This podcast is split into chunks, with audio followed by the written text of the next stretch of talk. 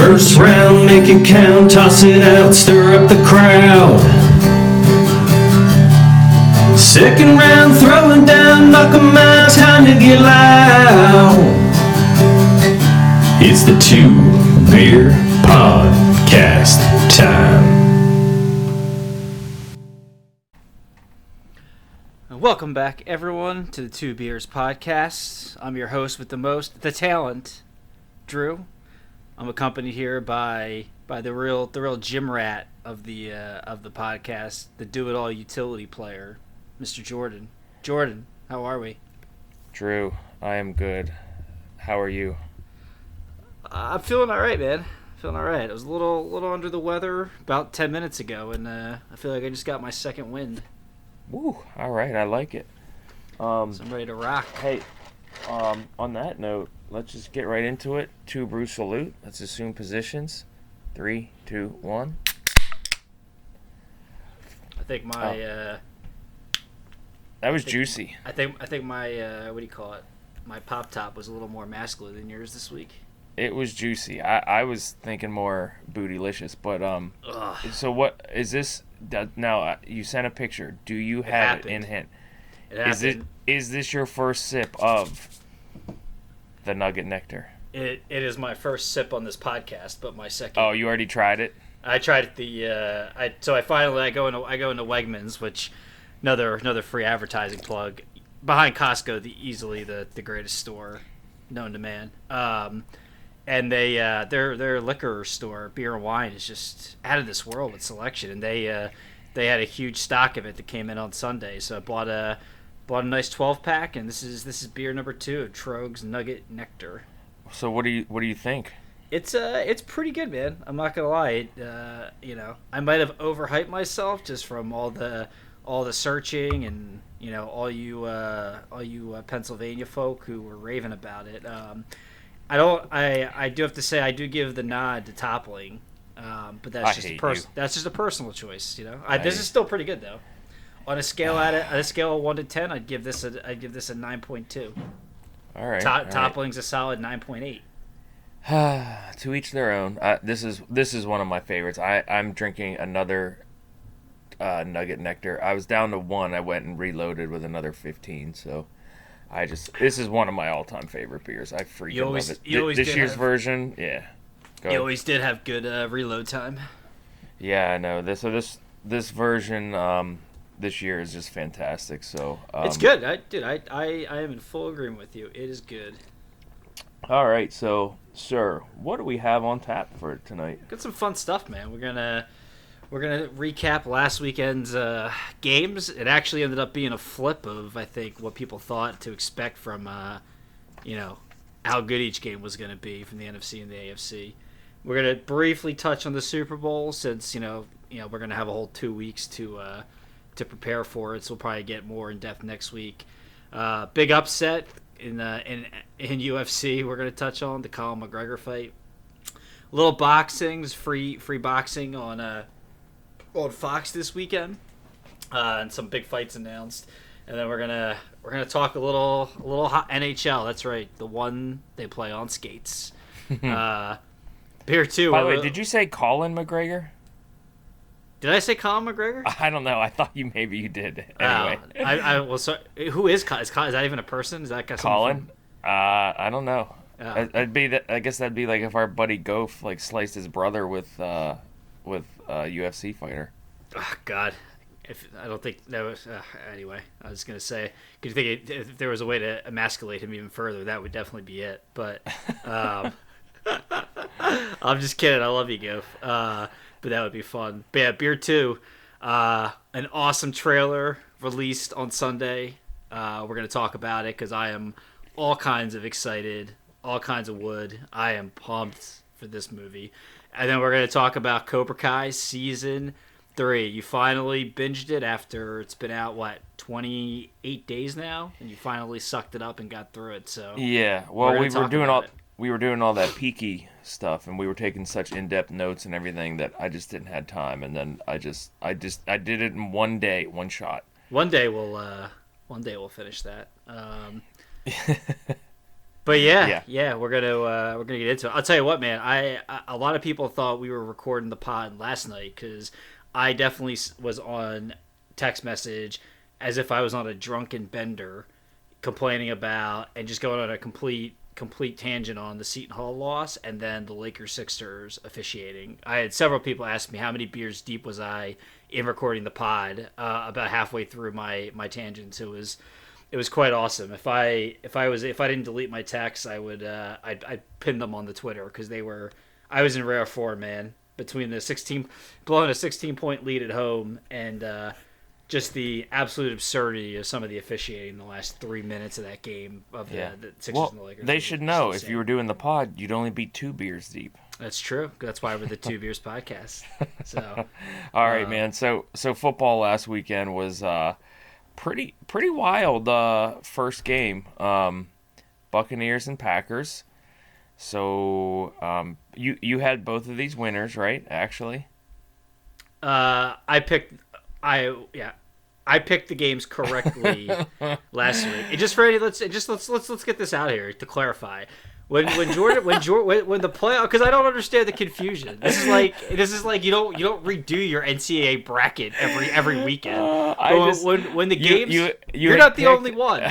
When the games first came out, we purposely waited a week to preview the playoffs because we wanted all of the teams to be set so that we could go and do like a bracket, like NCAA style, right? You're gonna fill out your bracket, and that's your bracket for the rest of the tournament. That's what we put our $10 bet on. That's what it was. Each week, though, we're talking about the games as they happen because we're not going to be assholes and talk about like fictional fantasy matchups of like the teams that are no longer here. I just thought it was great that under your bracket you had the Packers. In your weekly pick, you had the Bucks. Yeah. In your bracket, you had the Chiefs. But in our parlay, we had the Bills. So no matter what combination you would have been able to say. I had the Packers because of the Saints. You're right. But it was funny. I was actually saying to myself, I really don't know why I allowed you to just sway me on just riding the Chiefs until they lose. And like I was just so I think I just was so excited to hear you get excited about taking the Bills money line that like I just went with it because I stressed it in the pod. I was like, you just can't pick against the Chiefs like until they start to really lose. And then I was like, let's take the Bills money line. You were like, yeah, let's do it. No, you said let's take the Bills, and I said no, let's take a money line. I even went further. Whatever it was. Yeah. So but I guess before we even get into games, by the way, it's a wrap. I'm up 8-5, and you have no teams left, and I have the Chiefs winning it all. So at any point you want to Venmo me that 10 spot, feel free. Yeah, coming your way. But anyway, yeah, dude, that Bucks and Packers game was pretty wild. I didn't necessarily see it playing out that way. And really, I just kind of want to get you going on an Aaron Rodgers rant because how in the world does Brady throw three picks in the second half? And you don't win the game. And 6 points. Six points off turnovers. 6 points. And, you know, listen, Aaron Rodgers isn't the reason they lost the game, but he certainly should have been the reason why they won the game. He's at like they're at home, they've got the better team. Like I guess you can say, you know, what's his name?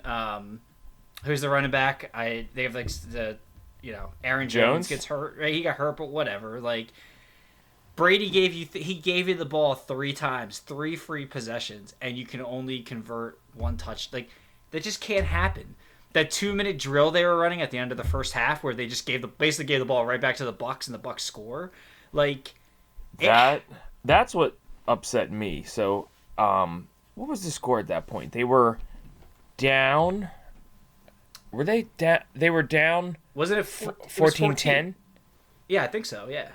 And 14-10, 14-7. They were down. Yeah, they were down one. They were down 14-10. They had the ball on like their own like 15 or 20 with 2 minutes left. And I actually had to rewind this just to make sure.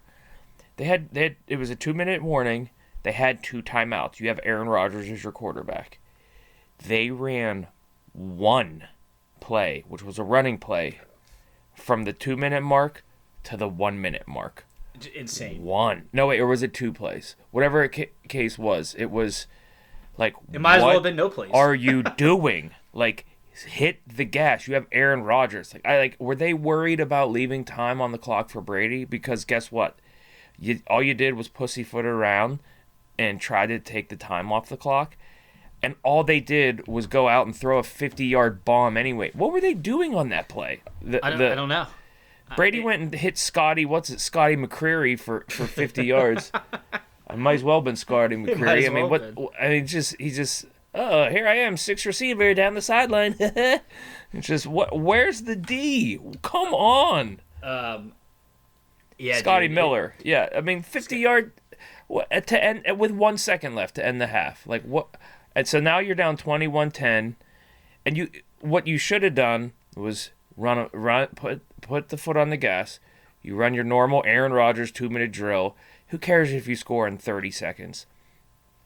Then you get the ball to start the second half. So you're either have some kind of lead, or you're within like a field goal or whatever going into halftime, and then you come out and you have the ball to start the half. It was just a pathetic showing there at the end of the half. And then in general in the second half, it was just so questionable. So I mean, let's talk. So the last Packers possession, you know, they're down 8, and they're driving. They're moving the ball downfield pretty quickly. I think there's probably just under 3 minutes left. Tick, tick, tick. I'm thinking they're in four-down territory.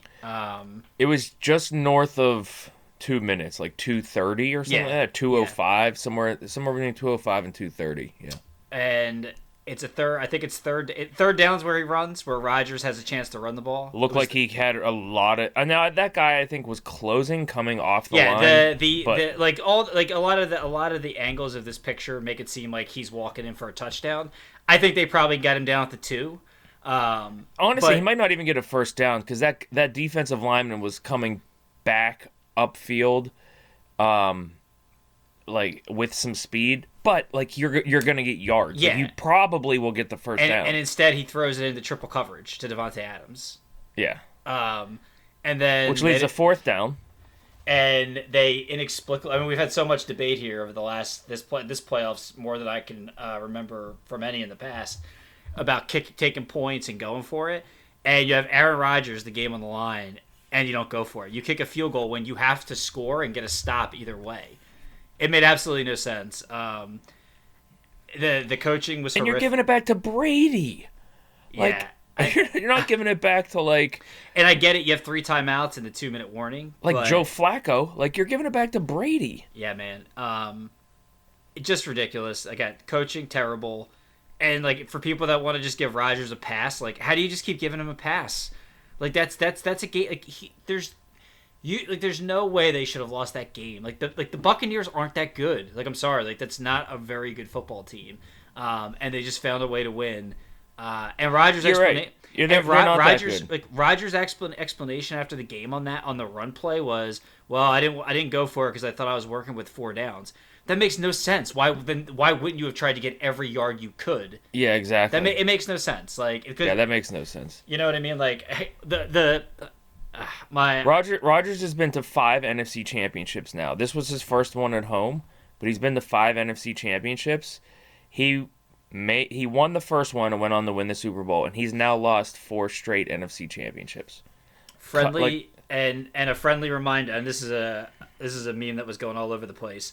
Friendly reminder that the Packers defense intercepted Russell Wilson 4 times and Tom Brady 3 times, and they lost both games. Yes, thank you. That's the tweet I was just looking for. And it was just, and to your point, you know, if you think of Tampa Bay, like they're not. They're not that good. Not like a traditional team we see. Like holy crap, like the Chiefs, like last year and this year, like the number 1 seed. Like how in the hell is anyone going to stop them? The difference with the Bucks is that they have Brady and they got the killer instinct when you got Brady. That's the difference in that. You take another good quarterback and put them on that team. They're just a good team. They're not great. But you put Brady on a good team and voila, you're in the Super Bowl.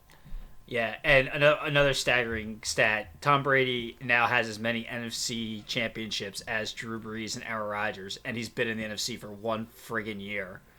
Yeah. I'm just dumb. And again, and people that are like, hating on Rodgers, and listen, when you're of the caliber and the ilk of these guys, and you're starting to nitpick between, well, who's the best quarterback all the time? Who's the second, third, fourth, fifth? These are the things that you look at that separates the all-time great. We're not comparing Aaron Rodgers to friggin' Tim Tebow. You know what I mean? Is Aaron Rodgers top five quarterback ever? I don't even think so. I don't. Not now. I don't either. In winning time, he's not. You got to come through. It's in the playoffs. He hasn't won, man. I think you said, Peyton Manning had his share of shortcomings, but he eventually found a way to get two. He did something. Yeah, he found a way to get two Super Bowls. You know what? And the defense carried him that second Super Bowl, obviously. But dude, he still made plays he needed to make when plays had to be made. Exactly. He couldn't make all the throws he once made, but he could make enough throws. No, and you know what? At least he also he got to four Super Bowls. He got to his second one with the Colts and got to another one with the Broncos. Aaron, and he's got Brady. He's got Big Ben. He's had the better quarterbacks. To have to get on that side of the bracket, to get there. I know who the f have Brady or have Rodgers and Breeze had to be Eli friggin' Manning? I'm not even gonna hate on Eli Manning and the Big Brew crew, but Jesus, my God, who is the big bad quarterbacks that these two guys or the big bad defenses? It's a revolving door, dude. I can't, man. Yeah, I mean, for me... It's a turnstile in the NFC. Why? It shouldn't be. I'd have to think about it, but, Brady, Montana, Peyton... I mean, those... I know I'm obviously missing guys, but, those three guys right there, to me... Yeah. Probably solidify themselves. Yeah, I mean, you could easily say Bradshaw, and he didn't have the stats, but if you watch old clips of Bradshaw, my God, what a thrower. But... He was a thrower, not a shower. Yeah, so there was a lot of... Starbuck? Starbuck? Oh, Staubach. Yeah, that guy. I'm like, Starbucks?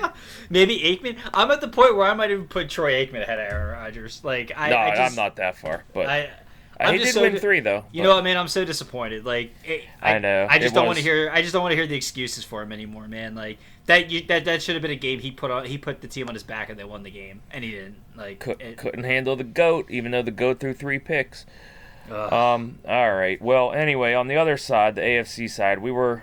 I know pretty much everybody was all hyped for the Bills Mafia to show up. Everyone thought this was going to be the close game.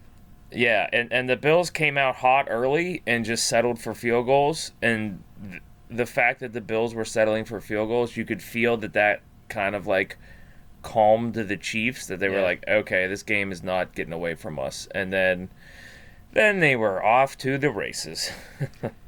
I mean, you just saw how I don't even have a final score, but it was a lot to a little. What was it, 38-24 I think was the final score? Yeah, so I don't know. Yeah, I think they won by 14. The most exciting parts of the game was the near brawls that happened at the end when the Bills were just getting chippy because they were pissed that they were getting bounced, and then the Chiefs were just kind of laughing at them. So, I mean, there's not a ton to say. I think the key or the turning point in the game was maybe not the first drive where the Bills are inside the 10 and they opt for the field goal instead of going for it. Yeah. But the second time it happened, you got to the point you were at by rolling the dice, going for it on fourth downs, being aggressive offensively, and letting Josh Allen make plays with his legs and whatnot. And they basically kind of went away from that in the first half, where they had a chance to really just stay close with the Chiefs, and they tried to play it safe, and the Chiefs made them pay. You just saw in that game that it's so hard to just stick with the Chiefs because. Mahomes just has the ability to break loose. Not even just, running, but he's just so elusive in the backfield. You can only stick with Tyreek Hill and Kelsey for 3 or 4 seconds, and then it's impossible. And Mahomes is able to buy himself 6, 7 seconds back there, and those guys are just wide open. Yeah, I mean, really, and I'm usually one to take the points, a little bit old school, but when you're playing the Chiefs, you gotta have they're gonna score points. So, like, you got to think that you're going to have to score points. So, like you said, the first one, okay, get on the board. The second one, you're going to need the touchdowns. Well, and especially because the Chiefs had just rattled off. It was 10-0 Bills, and the Chiefs rattled off 3 straight touchdowns. So now it's like you need to do something, and they just opted for 3. And so you're still now you're down. Now you're still down 9, 2 scores. Yeah, it wasn't exciting. It's a shame. Bills Mafia was a great story. It was good. Yeah, it was good to see some fresh blood out there. It would have been hilarious to see the Bills, who finally got Brady out of the division and could do something, having to play him in the Super Bowl. Yeah. But yeah, so what are you thinking for the Super Bowl? I don't even. You know what? I don't even know yet. Other than this is my only thought. When I picked Aaron Rodgers to win that game last week, why did I ever freaking bet against Tom Brady? So I think I'm going to bet on the Buccaneers this time around, but I don't know. Yeah, I think it's going to be over faster than Brock Lesnar versus Kofi Kingston in a squash match. I think Chiefs are going to blitz them early. I think they're going to win by 1 million. I mean, that's the thing, right? Just blitz Brady, and he's freaking old. He like, I just meant blitz him out and just like offensively, like figuratively, not actually blitz the quarterback. Oh well, get Brady to move like 3 steps, and then, poor choice of words on my part. I just don't see it. I mean, I'm sure I'm gonna let you convince me to bet the Bucks money line next week, but. I think the Chiefs are going to beat them by like 3 or 4 touchdowns. I can be rather convincing, can't I? You really can. Wink, wink, nudge, nudge. Yeah. I can see why Junior Prom was a little more exciting than some might have thought it was going to be for you. Yeah, I mean, I didn't even tell you about Senior Prom. Oh. All right. Well, on that note, so I actually did bite the bullet, and I spent the $70 on McGregor Poirier. Colin McGregor or Conor McGregor? Both. Colin came on first and did a little Irish jig for his brother Conor, and then, you know what? It was an interesting card. There was a decent women's match there. The women's matches are usually pretty good in UFC. They're usually pretty technical.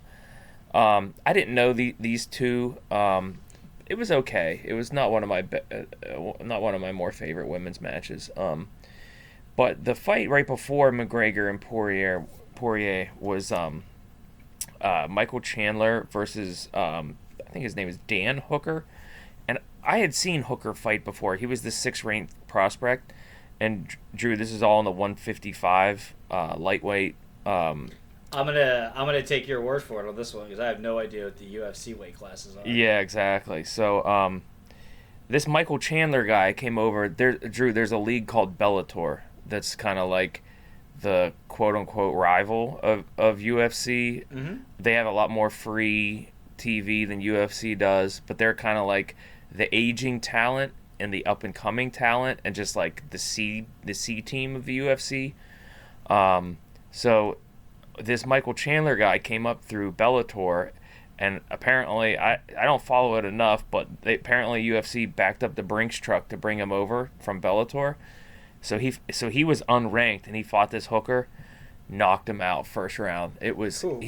Hooker was staying at distance for a good like minute and a half, and they finally engaged, and this Michael Chandler guy just knocked his ass out. And so nice. And then after the fight, this dude Chandler called out McGregor, called out Khabib. He's like, I want the fights. So that was exciting. We'll see where that goes, but. McGregor and Poirier, it was interesting.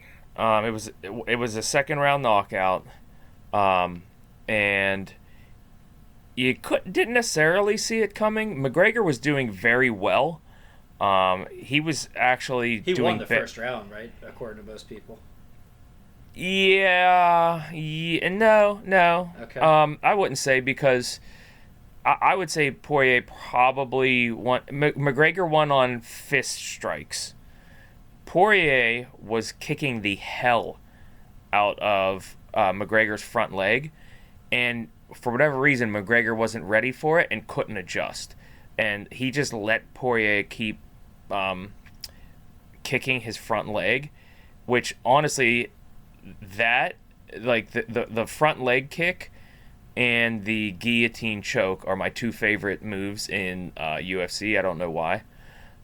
They're just like, I don't know, they're just kind of like unique to MMA fighting. But so McGregor, you could tell they were like doing some damage, and you could see McGregor's leg visibly getting like swollen and him not being. So what that did was, and you'll appreciate this, Drew, being a boxing guy. Spaghetti legs. Well, he couldn't plant on the front leg to lunge on his punch, so he had to get closer, just like a half step closer to land his punches. Okay. And so when he closed that gap, Poirier was able to just like catch him with a couple shots. And so McGregor was doing a good job like ducking and weaving, but when he ducked, he ducked right into a right cross, and that sent him down. And then Poirier was just on top of him, mauling him, and the ref had to jump in. So, also in the first round, I meant to say too, Poirier actually took McGregor to the ground. McGregor had fantastic defense of that in the first round, and that kind of, like, I always forget because I'm not like a huge UFC guy, but like McGregor's technical side is great. So that was cool to see him get out of that takedown. But yeah, man, second round, those front leg kicks, there was like a dozen front leg kicks, and they were effective. And yeah, it took McGregor's leg out from under him, and then, you know, like I said, he had to close that gap, and then that just set up Poirier for the vicious strike. So from here, the lightweight division's pretty much the only division with multiple stars in the UFC. So McGregor's team wants a third bout with Poirier. There was some talk about McGregor fighting some of the Manny Pacquiao, or like some of the, and they're like, oh yeah, that's not McGregor. Happening now, or like, or McGregor fighting like one of the YouTubers, and they're like, that's not happening now. And I'm like, what does one loss, like McGregor's already lost 4 times, like what is one UFC loss? Now, see, that I didn't realize. I thought his loss to Khabib was his first loss of his professional career. So that was news to me. Nate Diaz, I think, was his first loss, which I was going to bring him up in a second. There's this dude, Nate Diaz, Drew, legitimately scary person. And I probably outweigh him by 40 like or Chucky, 50 pounds. Chucky scary, or what kind of scary are we talking about? Like psychopath. You know, like how I used to be in college? Like, oh, psychopath. Yeah, okay. no, dude. Like he's a scary dude, and so Nate Diaz is actually calling out Poirier now. So is Michael Chandler, and so I think the fights that maybe McGregor and Poirier 3 happens, but the fights I'd like to see is Poirier versus Nate Diaz. And Nate Diaz is just such a psycho, and Poirier is obviously awesome now, but I'd like to see Michael Chandler versus McGregor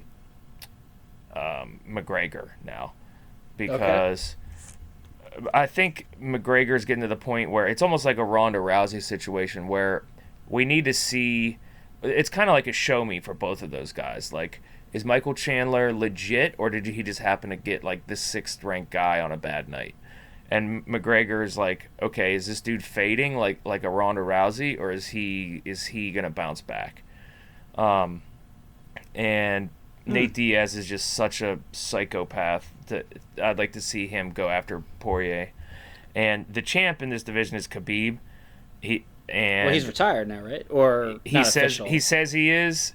But it's not official yet. I honestly think he's staying retired. So, and he's a psychopath too. Yeah. Yeah, that's where I think that's going. The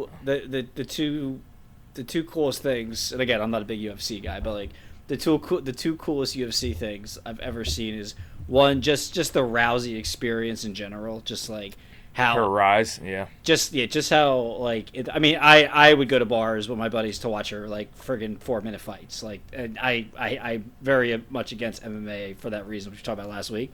And Khabib, after he beat McGregor, how he just like scaled the cage and just started like trying to beat the shit out of like McGregor's entourage. That was a nasty thing, because there was stuff said about race and ethnicity and religion and stuff on both sides, and it was just kind of like, those are like the two things that I'll if I were to die tomorrow, those are the two things that would always be stuck in my mind. And then I think there was some kind of assault on the bus with Khabib and McGregor too, like as they were like leaving the arena or something, if I remember correctly. It wouldn't shock me. Yeah, dude, that was wild. It was nuts. It was so nuts. Anyway, so yeah, not something I'm going to get into again. The $70 was fine. I enjoyed it. It was worth it. There was some couple good fights. I'm this Michael Chandler guy has my interest piqued. Okay. The only other guy I'd consider dropping money on is Israel Adesanya, which he was the announcer for the Tyson and Roy Jones fight. I mean, I've watched some of his earlier fights before he became as big as he is, but if he had a good fight, I'd probably watch that. But other than that, man, yeah, there's stars in UFC, but there's not multiple stars at each weight class, so that's kind of their challenge. There's a couple women's stars who are just, oh my gosh, they are fantastic fighters to watch. But again, there's just not multiple of them. So the Amanda Nunes just kind of like ran through. There was a lot of women who were like even, and then she just ran through them all pretty much. And so it's yeah. Anyway, that's all I got on UFC. Cool. Yeah, which, our true fighting love. You want to talk about the boxing coming up this weekend? Yeah, man. Well, for anybody that wants to just, you got a free 40 minutes, you just want to check out a fight. This past Saturday on show, if you have Showtime, it's free on Showtime. It was the junior light heavyweight WBO championship between Angelo Leo and Stephen Fulton. And Fulton's a Philly guy, so I had some interest in it watching. And these are two little guys who just threw over 1,000 punches. They were just like in the trenches the whole time, just ripping off body shots. We talked about it earlier. Like, you could tell neither one of them had the power to finish the other one off. But if you just want to see two guys just throw tons of punches at each other, this was an insane fight to check out. How either one of these guys don't have like kidney damage from all the body shots they were taking is just insane. So yeah, I watched it. This was at I believe 126, right? 122. 122. It was close. I'll give you it. Okay. I just looked it up here. It said 126, but here nor there.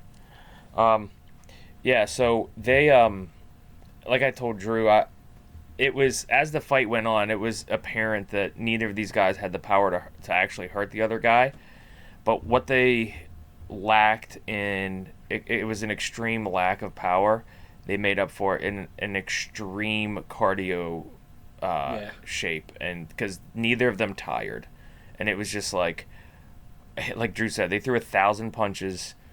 And it was like in that scene in Creed where Rocky just throws the tire down and says, "Both of you put your lead foot in there, toe to toe, and punch."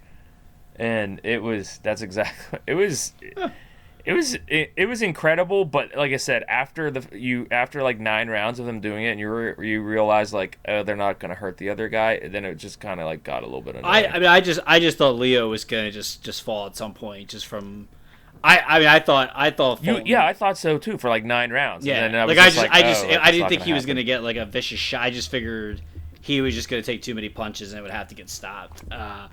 It was nuts, but that was just, again, if you have Showtime, definitely worth the 40 minutes to watch that. I had it as a 2 or 3 round victory for Stephen Fulton, and the judges had it as a blowout by Stephen Fulton over Leo. So that was interesting. No shock once again, judges are all over the place here. Yeah, and the CompuBox actually backed me up on that. We're gonna have to tweet our boy Dan, let him know that he got it right, just like the two beers did. We were on the same page. So it had to be right. All right, so this weekend, free boxing, man, on Fox. Caleb Plant is taking on. He's the IBF. Is that Caleb or Caleb? Caleb, whatever. We'll call it Caleb. We'll go Caleb.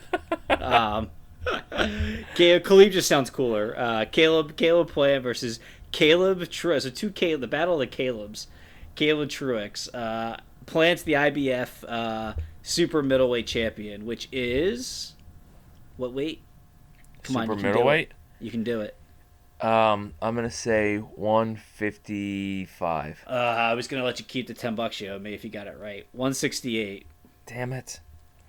So he is... So, you know, right now, I think Plant is number 2 ranked in the 168. Obviously, Canelo is number 1. Truax, he's ranked 10th. He's 37. Listen, Plant's gonna handle him. I think this is gonna be Truax's last fight. It's not. He's a pro. He's not somebody that you can take lightly. I just think Plant just has quicker hands, quicker feet. He's just the better boxer. Truax he likes to be aggressive. He likes to fight coming forward. I just think if he does that, Plant's just gonna eat him alive. The biggest thing, Plant didn't have a great performance his last fight out, so this is really gonna, be important for him to put on a good show, because ultimately at 168 now, the paydays are coming where Canelo goes, so he wants to make sure that he sets himself up here for the fall of next year to fight in an undisputed, hopefully undisputed championship with him. I was trying to think of any type of way that Truax could maybe pull up an upset, and I just couldn't do it. I don't believe I've seen either of these guys fight. I've watched a couple of Plant fights. I have not watched a Truax fight. He won. He was a world champion 3 years ago. He's 31-4, so he's got a good record. Plant's 20-0. Plant's just got way too much speed. I was gonna call stoppage in the 6th round. I do think this is going to be Truax's last fight, so I think he's really going to go all out here. I'm going to say Plant stoppage 9th round. That's my prediction. Okay. Yeah, I haven't really seen either one. I'm not going to give a prediction, but I'm rolling with you, bro. I love it. If I call this one right, too, we're going to have quite the win streak. There's just going to be so many eggplants out there in the Twitterverse. I'm going to be, between getting all these football games right lately and I getting this game right, this fight's. In other news now, Canelo and Billy Joe Saunders, the other two champions at 168, they agreed in terms to a fight in late May. So Canelo, who we didn't see box for a year and a half, just fought in December. Again, he just knocked off Callum Smith, who was the number 1 at 168. He's fighting a mandatory title defense. I keep forgetting the guy's name here at the end of February. Willem or Dilliam or Venom or Winham or Winium or whoever. We'll call him 5 rounds because that's as long as that fight's gonna last. Yep. And then he's gonna fight Joe Saunders in May, which is just nuts to think about that he's gonna have 3 fights. Yeah, that's Navarrete territory right there. Yeah, where are you, Navarrete? We need you. This is nuts. This is like the longest layoff. This is a longer layoff that he had with COVID, which is crazy. With the world shutting down. Yeah, you're exactly. I mean, he's been radio silent for 4 months. So, yeah, and he's usually fighting every 3 months. So yeah, big news like Canelo. He's going at it. This guy, he realizes he's at his prime. He just wants to beat all these guys now. Hopefully, some of these other boxers and these other weight classes, specifically 147, where Errol Spence, I know we don't know all the facts, but he just seems to want no part of Terrence Crawford and just keeps coming up with these crazy, crazy purse splits, knowing that's never going to happen. Canelo's going all out. I think he'll beat Billy Joe Saunders, and then him and Plant will go at it for undisputed at 168, which will be nuts. And then if he gets undisputed at 168, I think we have our Roy Jones Jr. here of the 2010s. Canelo. You know, we thought it might be Loma, but it turns out Canelo was waiting for it all along, potentially. Yeah, could be. So and then he could be like Roy and just keep gaining more and more weight and just keep going. I mean, he already won a title at 175. Next step is cruiserweight. Why not? Just keep going. Yeah. So. Yep. Cool. Coolio, dude. Well, one more thing on the sports side before we get to the parlay. There was a big trade on the NHL front. Two disgruntled young stars. We had Patrick Laine go from the Winnipeg Jets to the Columbus Blue Jackets in exchange for Pierre-Luc Dubois, was the young defenseman who was the centerpiece of that. There was another guy, Jack Roslovic, goes to Columbus as well. And there was some picks involved and some salary and all that. But, Drew, I tried to come up with an NBA version of this, of what it would be like. I was just about to say, are we talking NHL or NBA? So it was very much like that. So the thing for Line A is, I don't know, there was like his teammates like didn't like him up there, and like the system didn't fit him, and like he just didn't fit in up there. And he's one of the premier goal scorers, like skill-wise. Okay.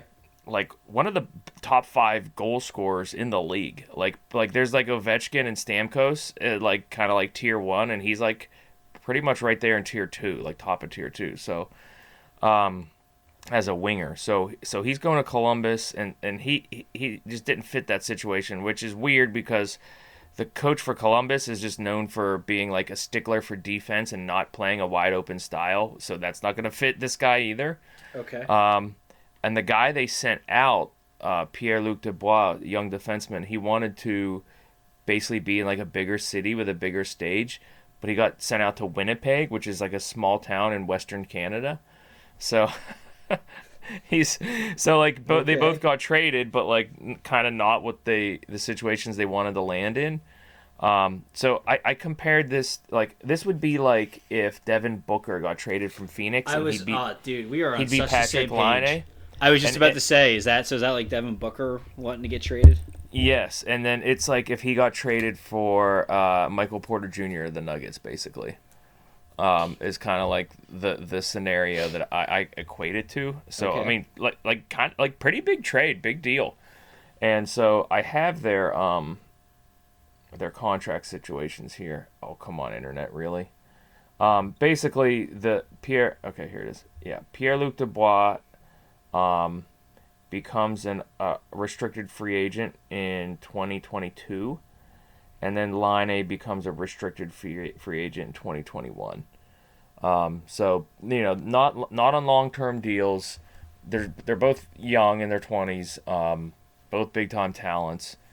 So, and that Jack Roslovic, that other guy, that the defenseman that Columbus got, he's no slouch either. The Penguins were kind of had their eye on him, but he's from Columbus, so he gets to come play for his hometown team. So. Kind of a big trade. So, which you don't all like. You really don't see. I was going to say, you rarely see stars get traded in the NHL. Yeah, right? You really don't see, especially star for star. Like that doesn't happen. But other than that, you know, this NHL season's marching along. There's games postponed left and right, and you're playing the same team continuously. So. They're getting them in though, so we'll see. We'll see what happens. Yeah. The Florida Panthers, all of their opponent, I forget if they themselves had COVID, but as of today, they've only played like 3 or 4 or 5-ish games as opposed to everyone else's like 10. So they got to play something ridiculous like 50 games in 100 days or something like that. So like I don't know what's going to happen there. But and they're supposed to be a team that contends too, so for a playoff spot. So we'll see what happens, man. But okay, all right. Yeah, that's the NHL roundup. Fun fact, though, since we were talking trades and it just made me think of the NBA, since courtesy of my NBA stat man, Kevin Lacey, since the James Harden trade, the Houston Rockets now have the league's best defensive rating. And they've now won four in a row and are peaking at 500. Nice. I like it. Meanwhile, the Nets, I believe, now have the worst defensive rating in the NBA. You don't say. I do say, sir. Is that how that works? I think it is how that works. That top guy. Who would have thought? It's crazy, man. It's crazy. That's nifty galifty. So, fun fact. I'm rooting so hard for the Rockets just to make the playoffs. Oh, me too. I like the Rockets. But I'm also rooting for my boy.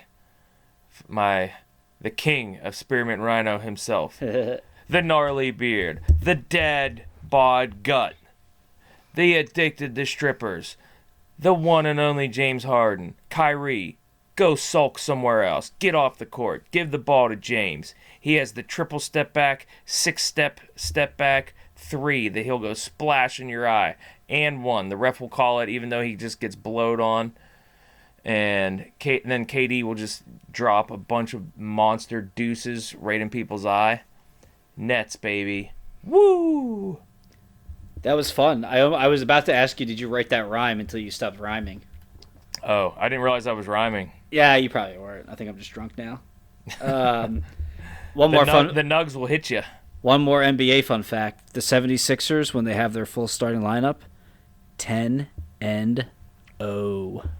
They're starting to make me a believer, sir. They're pulling me back in. Oh, God. I'm so ready to be hurt again. All right. Hey, you got anything else for sports, bro? Nah, let's do the parlay. Let's do it. We're going to take your suggestion, just do a two-teamer, just because we are literally just shooting blind here. There's no NFL. There's like lines for like two basketball games, which I wouldn't even bet on any of the. Plus, with COVID, everything's bound to be canceled anyway, so that's why the lines just come out so late these days. Yeah. So we're just gonna roll. We're just gonna roll. All right. What do you like this weekend, Holmes? So I'm gonna stick with hockey since it's been good to me. I am going to go, and I'm going blind here, so I don't know what the over is gonna be. But I'm going to go with the over on, Saturday night, 7 o'clock, Maple Leafs versus Oilers. I'm going to go the over with that one. Ooh, or, wait, hold on.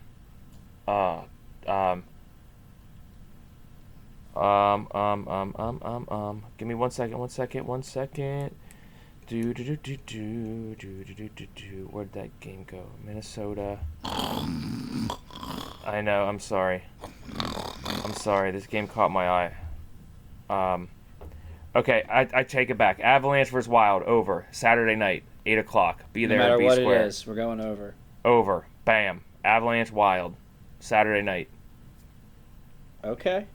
Love it. Eat my shorts. I like it. Yep. All right. What you got? We're gonna take Caleb Plant by stoppage. Nice. What do you have the odds on that? I don't. So we're gonna see. You can't. I don't think you can bet the round, right? Because that would be fun. I wish you would have told me. I would have had it pulled up, but I'll do it now. You want to sing us a song, Mr. Piano Man? No, I think you should sing us a song. We're gonna take him by stoppage. But it ain't no lie, baby. Bye bye bye bye bye. Wanna be a fool for you? You know what? They don't have it. Just another player in your game or two. No, they don't have it. Oh, God, you're so disappointing all the time. All right. Yeah, I'm sorry. We're gonna say Plant by stoppage. We'll look at it before we make the bet to see if we can on Saturday to see if we can get crazy. Get some juice. Yeah, I like it. Yeah, Plant by stoppage, and then that hockey game that I said, Minnesota and Colorado over. And a bonus. We'll see if we're gonna tease this or not. Bet the house on Villanova to cover whatever their spread is against Seton Hall on Saturday. Bet the house. I know. I hate to. Oh, God. I don't. Yeah, we'll stick with our two. We maybe we'll take that separately and have some fun with it. But yeah, it's over. God. All right. Well, you know what? On that note, let's assume positions. Two, salute. You ready? Yeah. 3, 2, 1. Ah, there we go. Now, in honor of Cobra Kai Season 3, I have a short neck bottle Coors Golden Banquet Beer. Hiya! Silence! Love Quiet! It. I'm assuming you're sticking with the old nugs. Oh, yeah. It's a solid 15% on a Thursday night. This is nice. 15%? 7.5 plus 7.5 equals 15. Oh, yeah. Okay, I was like, wait, what? I'm like, I thought they were 7.5. I gotcha. I don't do math for a living, but I can at least do simple math. Okay, well, before we get into Cobra Kai Season 3, you wanted to talk about a franchise that is near and dear to your heart. I kind of dabble here and there, but it's really not. But I'm just so infatuated with the recent releases. Dude, no, you're a big Kong and Godzilla guy. I do love me some Kong.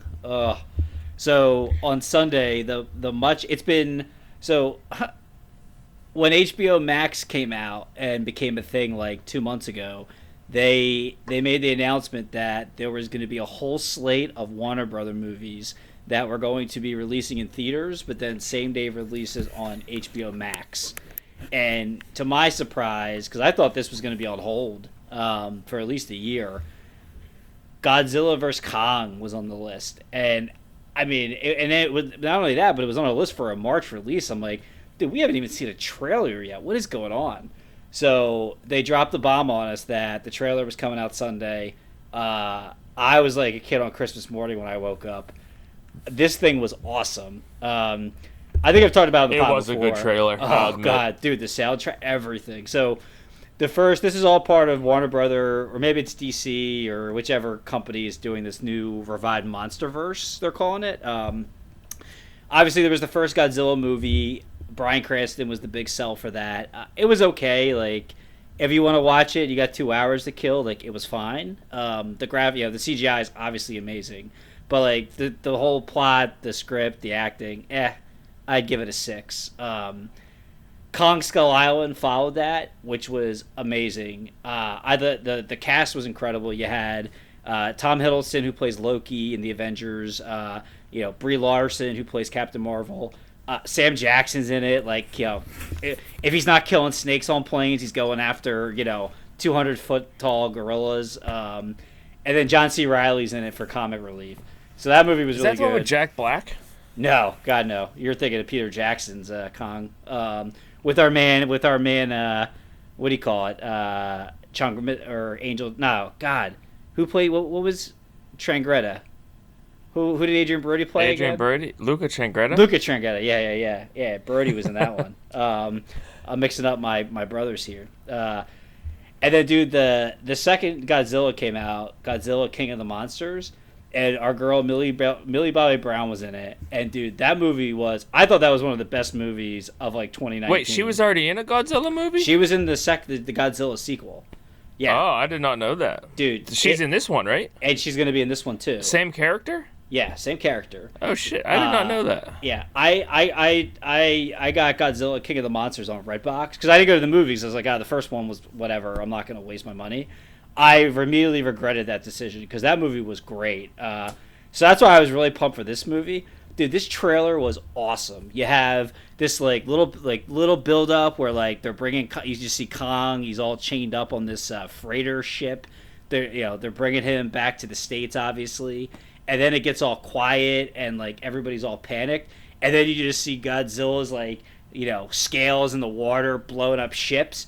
And then you see him and Kong are just throwing shots like they're friggin' Mike Tyson and Evander Holyfield on the ocean with this like sick rap song playing in the background, and then it ends with this awesome like line where a guy's like, who's gonna bow to who, and it's just like Kong bows to no one. And then you just see Kong with a radioactive battle axe just taking a shot at Godzilla's head to end the thing.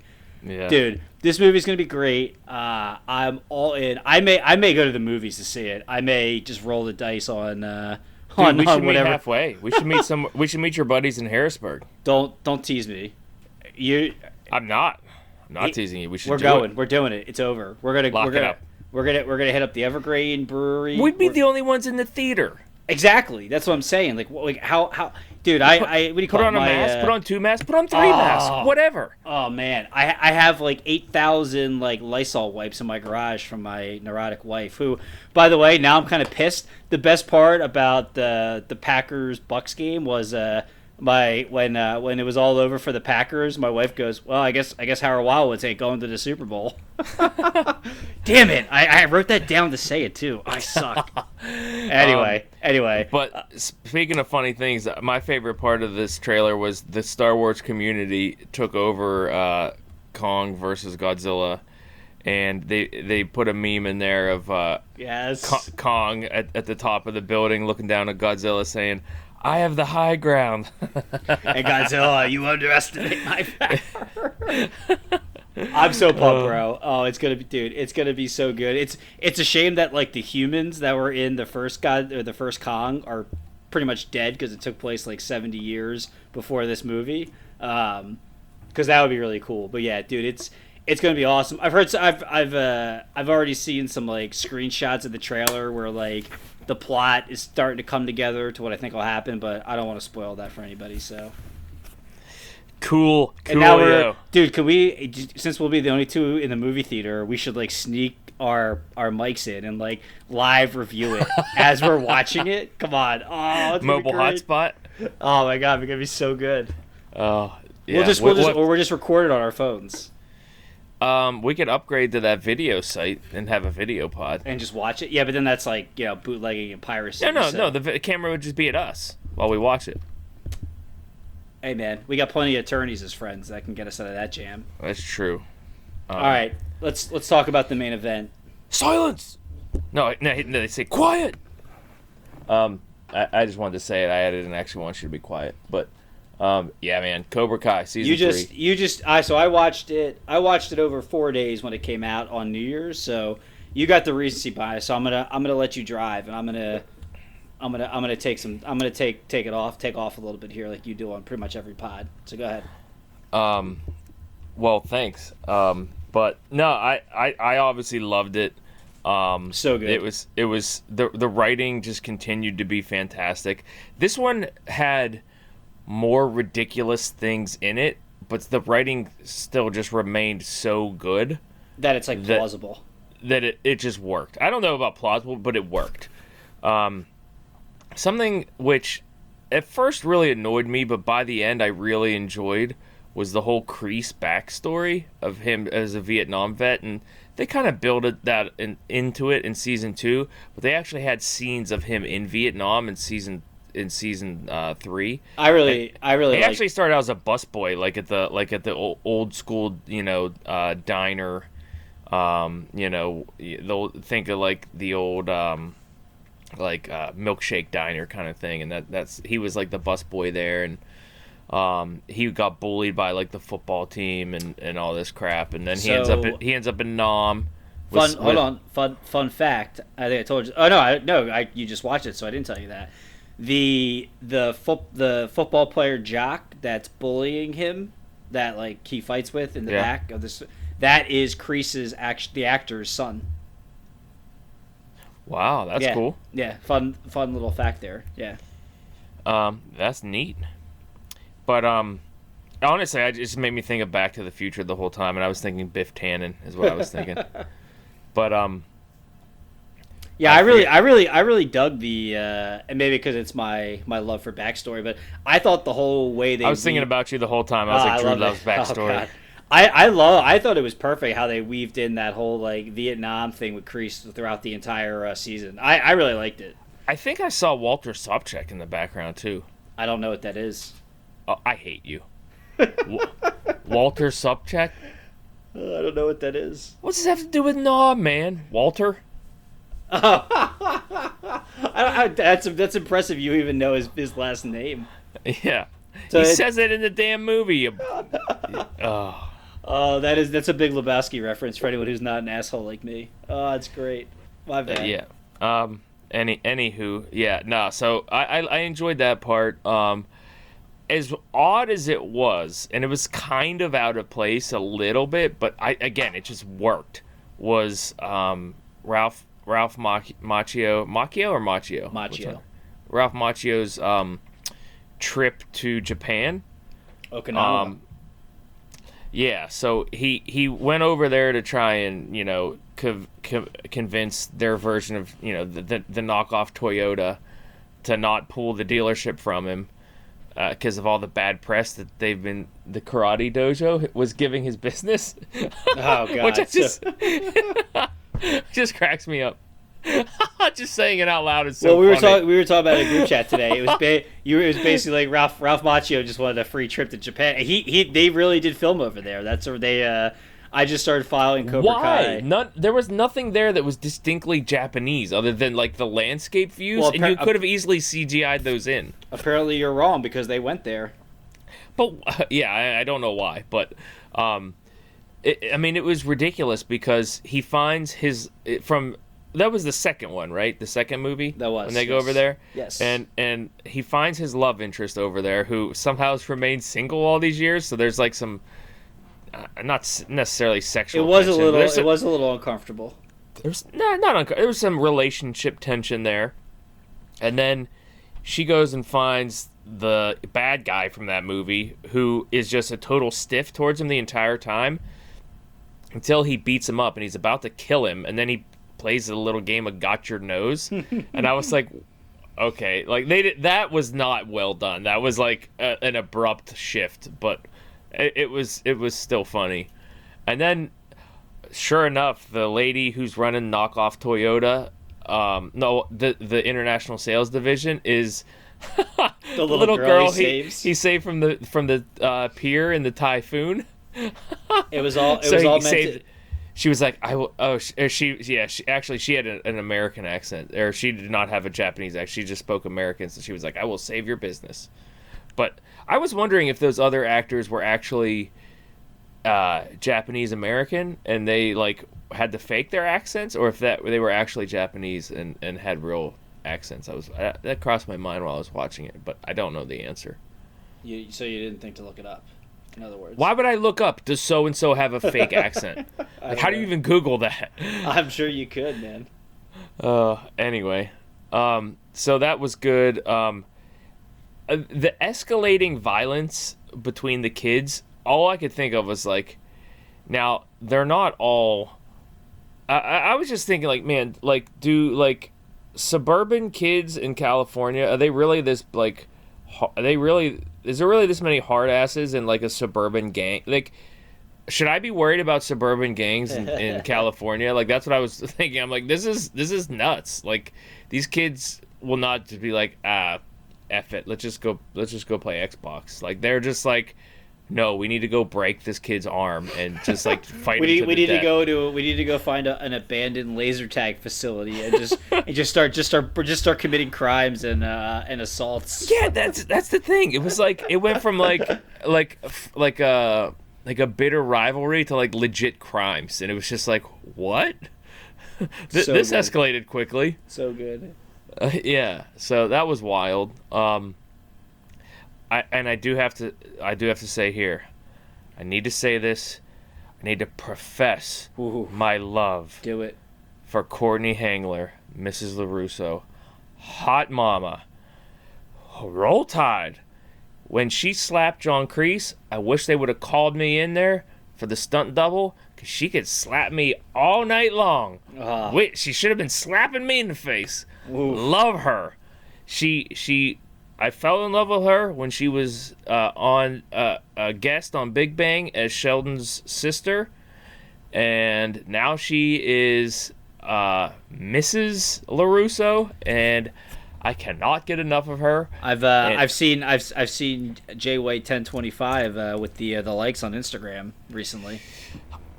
She may be getting a shout out in this. You know how I pull clips out of the pod? Oh, dude! I bet you she seems like the kind of woman who would really like that. You know what is? Yeah. So you know what's funny? She seems so cool on Instagram. She's hilarious. She posts all kinds of stuff about like, I'm feeling drunk. I probably shouldn't post this, but YOLO. And it's just like her being like half sexy, half like idiotic, and she seems like a blast. Like, oh, like truth be told, I would love to be friends with it. What's that? What's that from? Is that Anchorman? I don't think you phrased it exactly the way that. I want to be friends with it. Yeah, exactly. Nah, she seems cool as hell, man. So, definitely celebrity crushing the hell out of some Courtney Henggeler, Mrs. LaRusso. Yeah, so roll friggity tide on that. What else? I was also just taken aback in the finale when they just literally have a breaking and entering into the LaRusso's household. Yes. For a literal gang fight. Like, this ends tonight. It's too late. No mercy! Bro, alright. So, a couple things. Do we want to talk about some of the outlandish hilarious stuff, or like just other things we liked about the season? You do whatever you want, man. I will say this. I really liked what they did with Elizabeth Shue. So, Elizabeth Shue plays Allie, is the high school girlfriend that basically starts the rivalry in the first Karate Kid between Daniel LaRusso and Johnny Lawrence. So they bring her back. You know, I think people thought that she was going to be back and be like a regular, but they actually obviously there's another season or two, but it seems like they just brought her in as a character to move the plot along, to kind of be like that barometer between Johnny and Danny, because you know, LaRusso has his own point of view of, you know, what happened between them in the first Karate Kid. And as we hilariously saw in the first season of Cobra Kai, when Johnny basically explains the situation to Miguel as if LaRusso was bullying him and started it, which probably still might be my favorite part of the series. You know, she basically kind of says, well, there's two truths to everything, and then there's what happened. And that's like kind of what her character does, is kind of like level set those two guys. Yeah. So I really like that. I meant to bring that up too. Elizabeth Shue was great, and like, oh god, yeah. It almost felt like she wasn't being her character. It felt like she was being herself, just enjoying being back around those two guys. Definitely. It kind of felt like it was like, hey, I'm Elizabeth Shue, and this is a lot of fun. Yeah, like, Elizabeth Shue, she's a late 1980s, early 1990s roll tide. She's an original. Yeah. So, great stuff in The Boys. But anyway, so I really liked what they did there. Again, I really liked the Vietnam stuff with Kreese, like how they rolled that in. I'll leave the last thing that I really liked what they did there until we talk about the end, like how the episode ended, or the finale. But I thought three hilarious things. So the first one was I really thought it was just great how – the season starts where, you know, Tori, who's Miguel's girlfriend, who starts the big school riot at the end of the second season, with Sam, Daniel's daughter.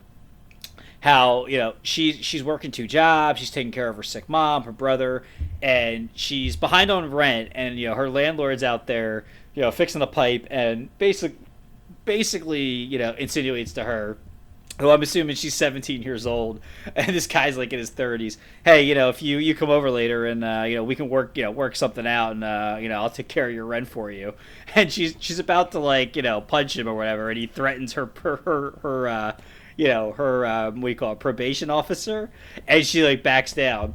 So you know, she's hesitant. She's hesitant. It's clearly top of mind. Yeah, she's hesitant to defend herself to statutory rape, but then in the season finale and the episode before, she's totally cool with risking her probation with breaking and entering, assault and battery. Like, it's so absurd. I'm like, what is going on right now? It's like just because Kreese threatened to beat up your landlord doesn't mean the LaRussos aren't gonna call the cops. Well, they didn't, but aren't gonna call the cops because you broke into their house, destroyed half of their living room, and beat the shit out of like 6 kids. I thought that was, I was losing my mind when that happened. I'm like, oh my god, you know, nuts. Mrs. LaRusso threatened to call the cops right after she slapped John Kreese.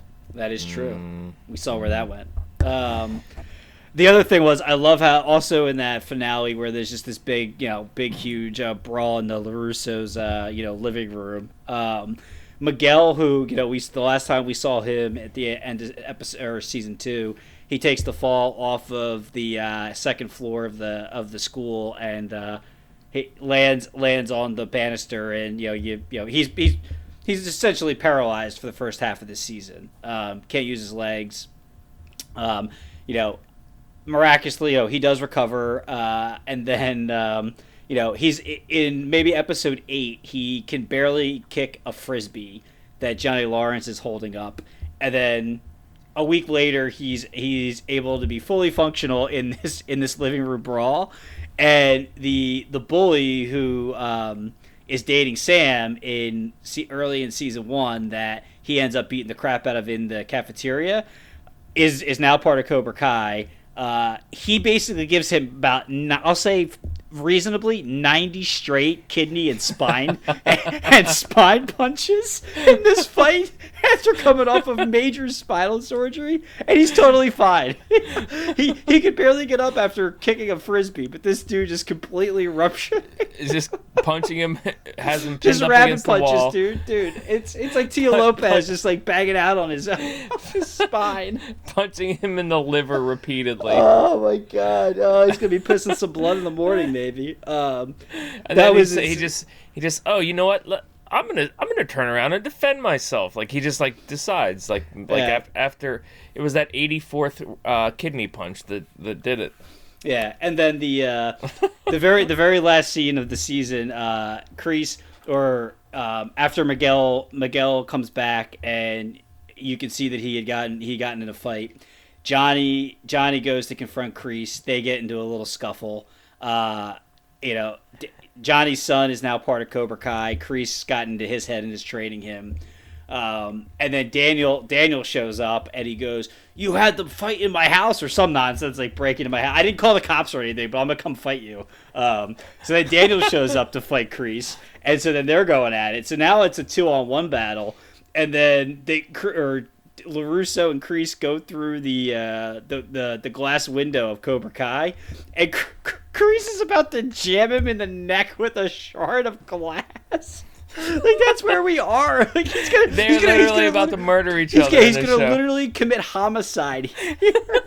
This is so good.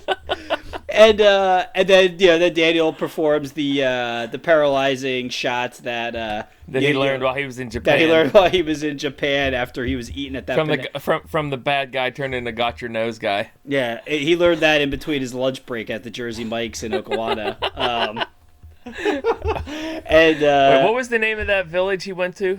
I don't even remember. I just remember the Jersey Mike's. Some of the tea. I just remember Jersey Mike's was there. But anyway, which I found funny since he was from Jersey originally, right?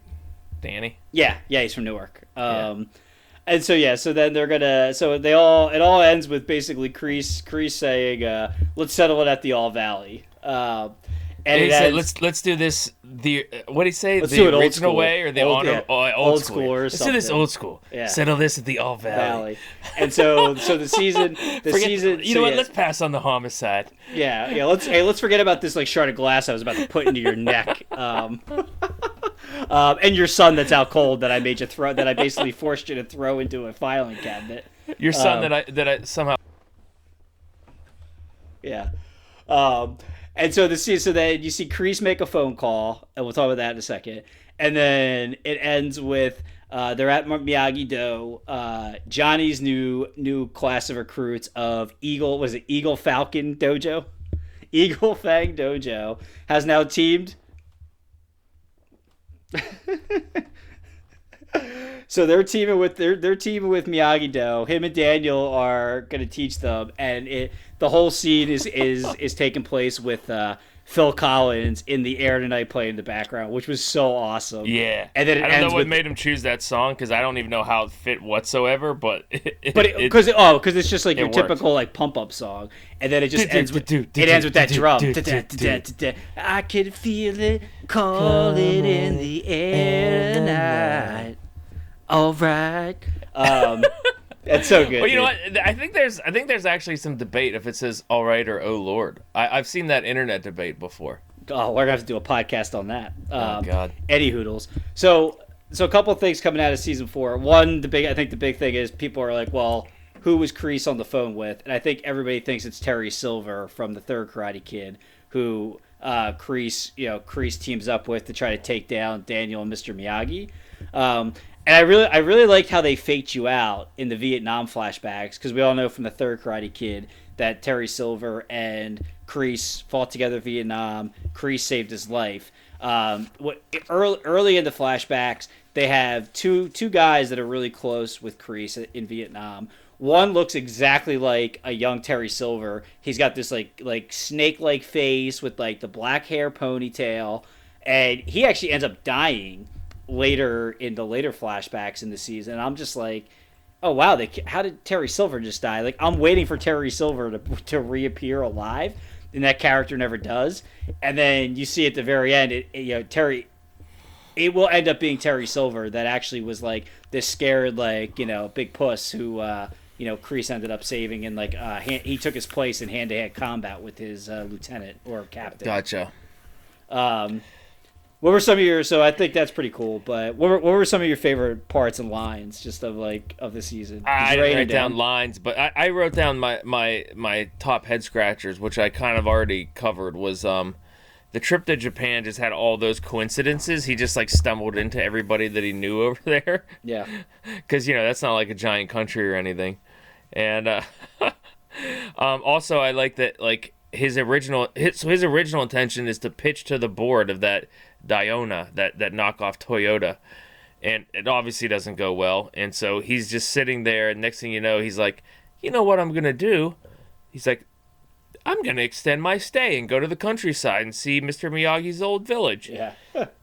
Like, dude, how much, like, one, I guess, like, you could just do that on a whim and, like, switch your flights all around and, like, whatever. I just thought that just seemed a little bit unrealistic. Second thing I wrote down was like the recovery times on these injuries. Like you said, Miguel went from like not being able to walk to like not being able to kick a frisbee. Next thing you know, he's in an all-out brawl, and it's just like, how much time has gone by? Like, right? What's he doing? And with Dimitri's arm too. Like, Dimitri broke his arm and he's in a cast, and then, which I thought his whole fling with Yasmin was great. Oh yeah, I forgot about that. Yeah, and that was good. But I was just like, and then all of a sudden he's out of the cast, and I'm like, how many weeks have gone by? Like, how's he out of the cast already? That was head scratcher for me. The breaking and entering thing, which we covered, like, so good. They're just legitimately like going from like bitter rivals to actual criminals, which is just so strange. And then multiple times Diaz, after his surgery, like, they try, I guess it was supposed to be funny, but like, he's paralyzed, and Johnny Lawrence is just like trying to push him and tell him, like, don't be a pussy, your legs are just pussies right now. And he's just like, but he's just falling all over the place. he's trying to he thinks he can just motivate him to walk again. He has him on like some kind of rope, like that he's like has him suspended up, trying to force him to stand, and he keeps collapsing onto the ground. I'm like, that can't be good for someone who just had spine surgery to just be collapsing on the ground. Probably not. not ideal. But here we are. So that was absurd. But those were my head scratchers. But I didn't have like quotes or anything. I got a few here. So some of the good. I like the beginning where Johnny, I guess he's at an Applebee's, just like. He's on his like drunken bender here, just really blaming himself for what happened to Miguel and Robbie. And the bartender basically wants him out of there, wants him to settle up his tab, and he goes, he tries to order the Colt's neck, whatever it is, Coors. Oh, the short neck, the Coors Golden. Yeah, and he goes, yeah, all we got is Coors Light, and he just goes, light beers for pussies. Great, and that just reminds me of you every time you're drinking a Busch Light on this pod. So that was great. Yeah, okay, Corona Light boy. I love. We've already had that debate and you lost. Anyway. Actually, I don't think that ever got aired. I think that was on the Peaky Pod that has not seen the light of day yet. Oh God, that's right. It might be. You might be right. So I love. Why don't you just own up to it, you Corona boy? Dude, I'll put Corona, Corona Light, and Corona Premier up against any Busch product or any light beer product. Oh my gosh. Anywho, I love when Johnny and Danny are on this mission to find Robbie, and they call the wife, and he's like, they're saying something, and she goes, "Okay, they're Tango and Cash," and Johnny goes, "No, Tango and Cash were narcotics detectives," and they say something else. She goes, "Okay, you guys realize you're not actual cops, right?" I thought that was really funny. Yeah, he goes, "No, I didn't." He's like, "I didn't hit him. It was more of a good cop, bad cop thing." And she's like, "Okay, neither of you are cops." That was really funny. I mean, I'm a sleeper Tango and Cash fan, so I that was a great reference for the '80s.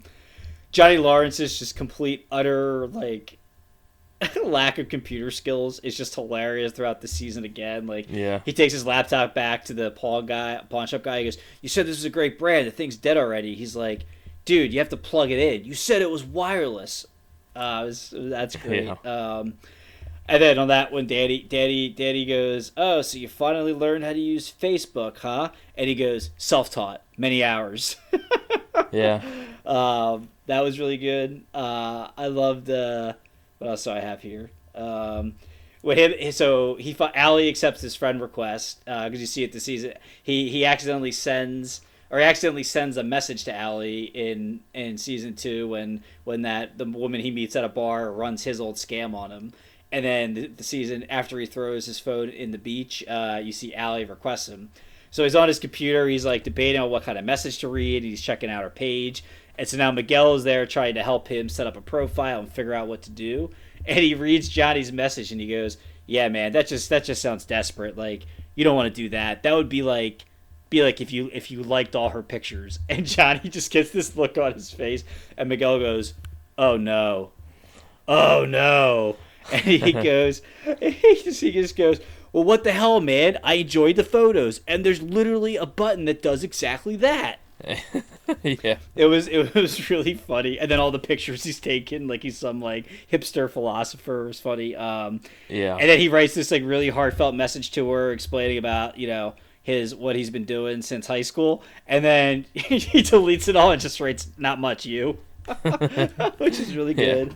Yeah. I'm just gonna keep going because these things are this shit's too good. I love how when Allie and him show up at that holiday party and Daniel's there with his wife, and Johnny goes up to Daniel and goes, What's that suit made of velvet? You sleep in that thing?" And he goes, "Oh, well, you should talk, Scarface," because he's in there with it all black and just wearing a white jacket.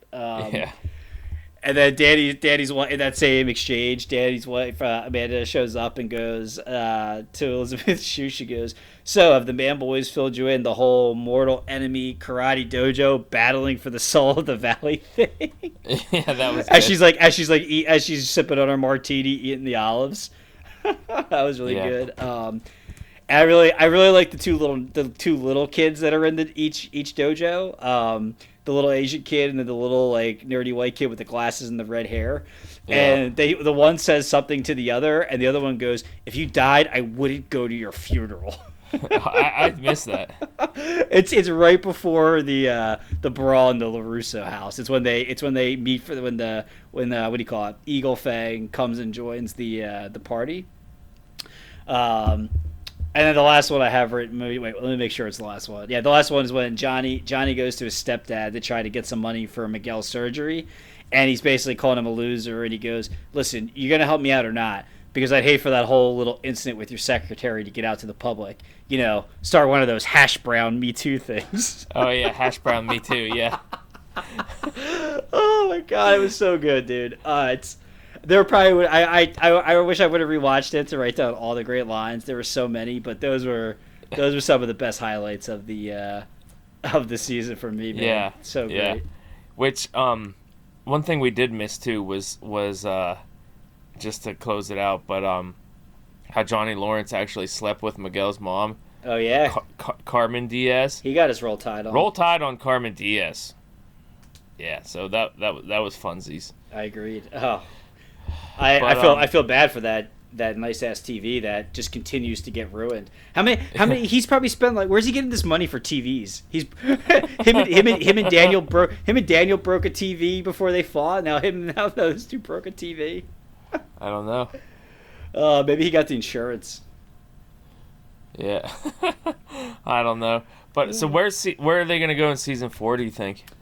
I guess they're going to work together and try to... Well, I guess it's going to be Kreese and Silver versus Danny and Johnny Lawrence. And I imagine Kreese is going to try to get those two to get at odds with each other again to give himself a leg up in the war for the soul of the valley. I'm not really sure. I think... Well, they were like on the precipice of the tournament, right? Going in at the end of the season, right? Correct, yes. So do you think the tournament's going to happen in the first couple episodes? No, I think it'll happen towards the end. See, I thought that they would do the tournament in the first couple episodes, and then they would spend the rest of the season. The aftermath. Yeah, I think that it's, season 4 is going to be the end, and I think what they're going to do. No, they're doing 5. Well, that's why. Oh, really? That's why. Well, that's what they've said. They've signed on for 5, and that's why I think it'll happen at the end.